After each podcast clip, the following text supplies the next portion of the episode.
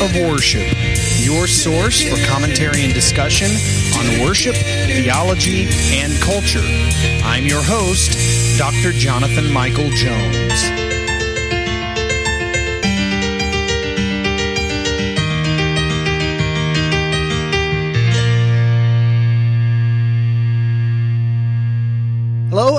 Welcome to the Act of Worship podcast. This is Dr. Jonathan Michael Jones with you today discussing uh, issues of worship, theology, and culture, and continuing a series on the five solas. And I am in the third week of the five solas. So uh, after today, we will be 60% complete.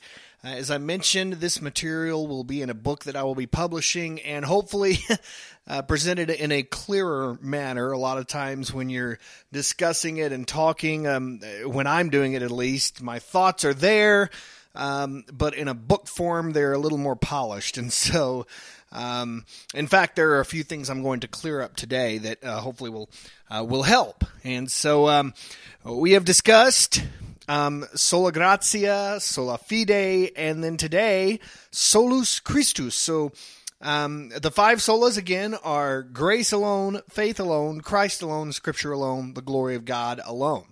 And so now you, you might be thinking, there's five of them. How are each one of them alone? And um, I'll get a little more into that next week because they are all connected. Um, but uh, they are they do stand on their own in some ways. And so today is Solus Christus, Christ alone. Maybe you've heard the hymn by the Gettys in Christ alone. This is a concept that has been around for centuries since the early church. uh, Christ is the reason for the church. He is the uh, central person, the central being in all of the Christian life, and it is Christ alone. So that is the third of the five solas. And so to begin, let me say this the gospel must be Jesus and nothing else. Acts 8:26 through 40. Read that. It records an account of an Ethiopian eunuch. If you don't want to know what a eunuch is, I advise you not to look it up. Um, the Ethiopian eunuch, he was crossing the path of Philip and he was pondering the text from Isaiah 53, which is a prophecy that uh, is blatantly speaking of Christ. Uh, many, many people argue that it is not. I do not know how you cannot see Christ in Isaiah 53. Uh, he is all over it. And so this eunuch is reading the text from Isaiah 53. Uh, and he's he's trying to figure out what it means. And Philip speaks of this text, and he clearly, in Acts, it says he preaches Jesus. He speaks of the Christ, and the eunuch's life was then changed forever. And the key here is that Philip preached Jesus. And so, in a in a world of, of distractions, of uh, technological advancements, gifted communicators, more educational opportunities perhaps than ever before, competing mega churches, all kinds of things, Christians should only employ the basics. That's really all we need. In other words, preach Jesus. And there's a lot of churches, there are a lot of churches who have moved away from that. And they are preaching other things, sometimes without even realizing it but preach Jesus. He is central. He is all encompassing. He alone is the way, the truth, and the life. And he said so himself in John 14, 6.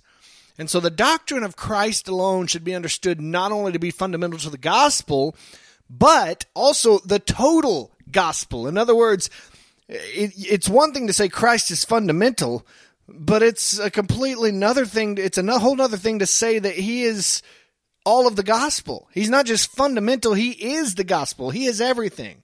And so, said in another way, anything in addition to Christ is not only making a feeble attempt at adding to the gospel, but it's diminishing the gospel to the point of powerlessness.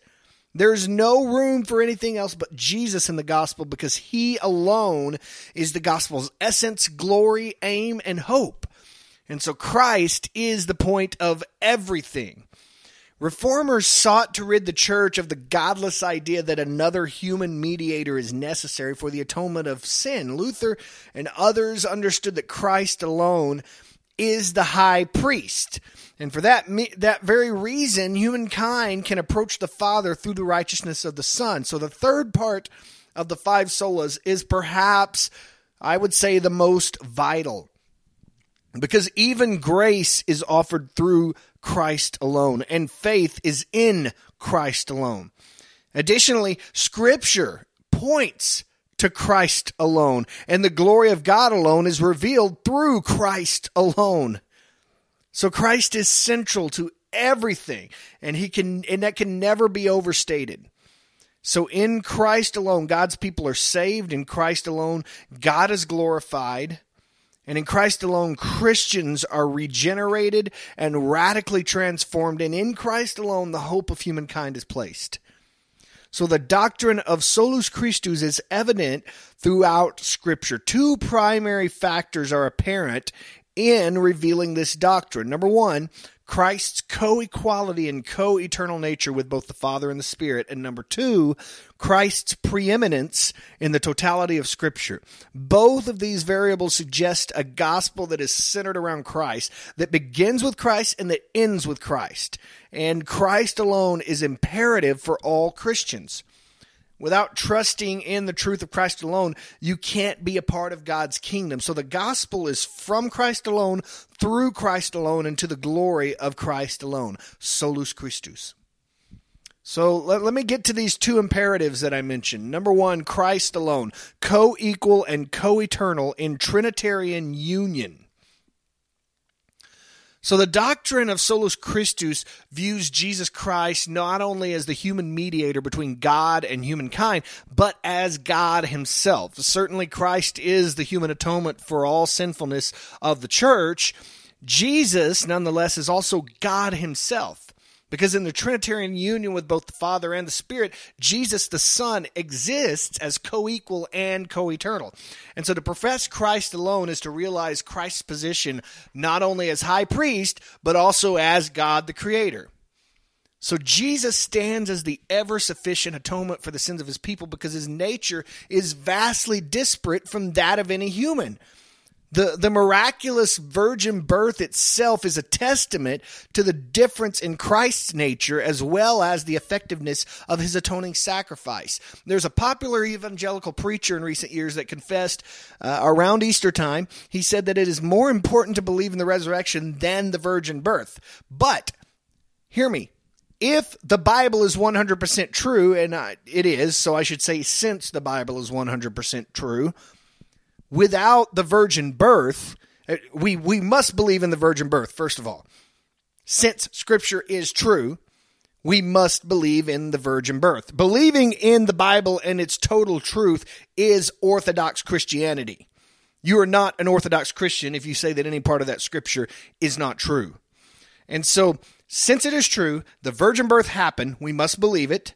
Without, okay, here's, here's a good reason. Without the virgin birth, Christ would have been born no different than any other human being. And what I'm talking about there is conceived in sin, as Psalm 51 5 says.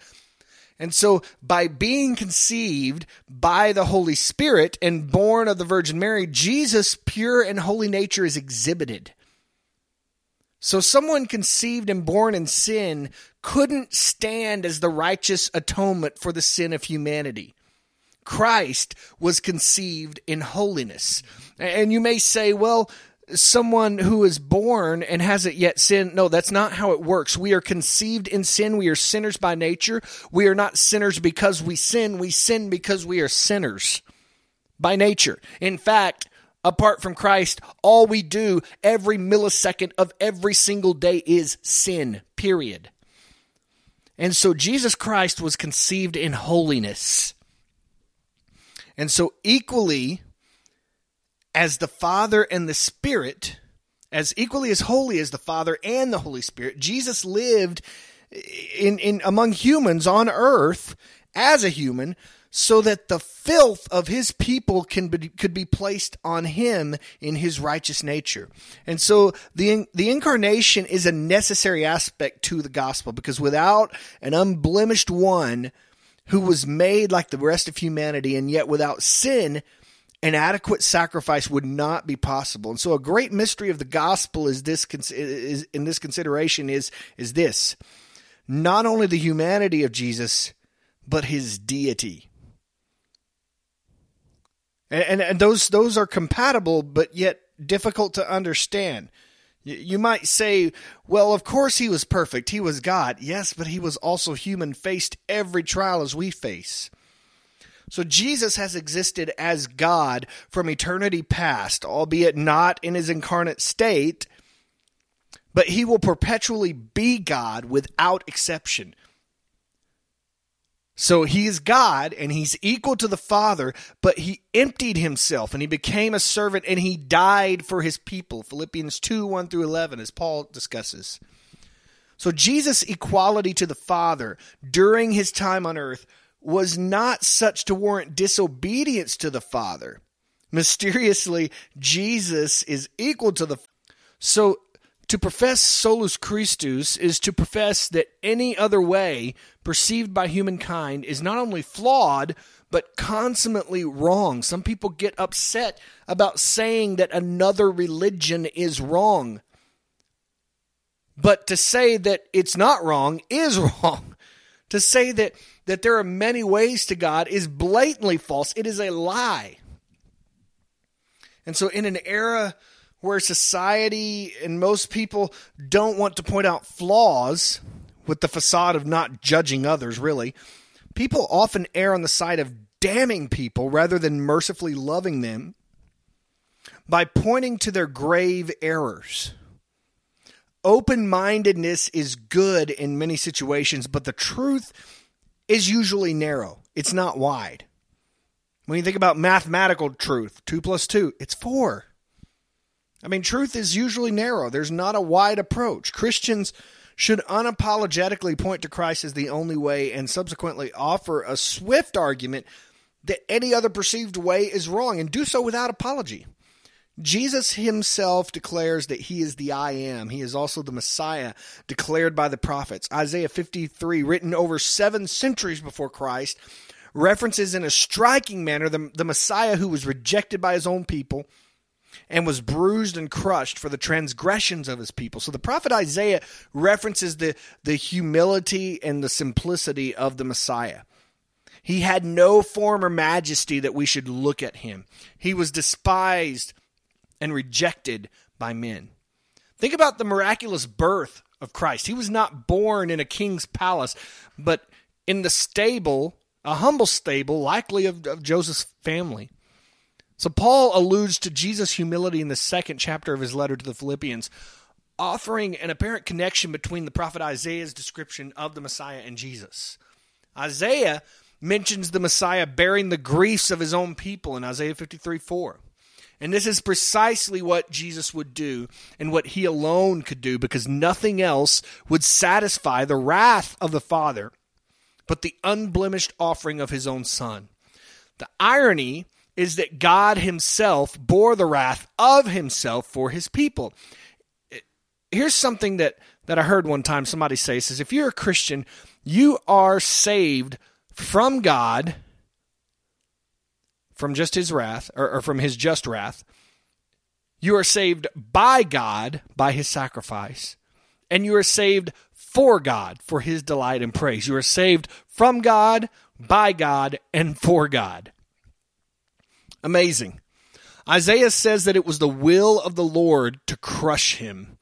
Isaiah 53:10.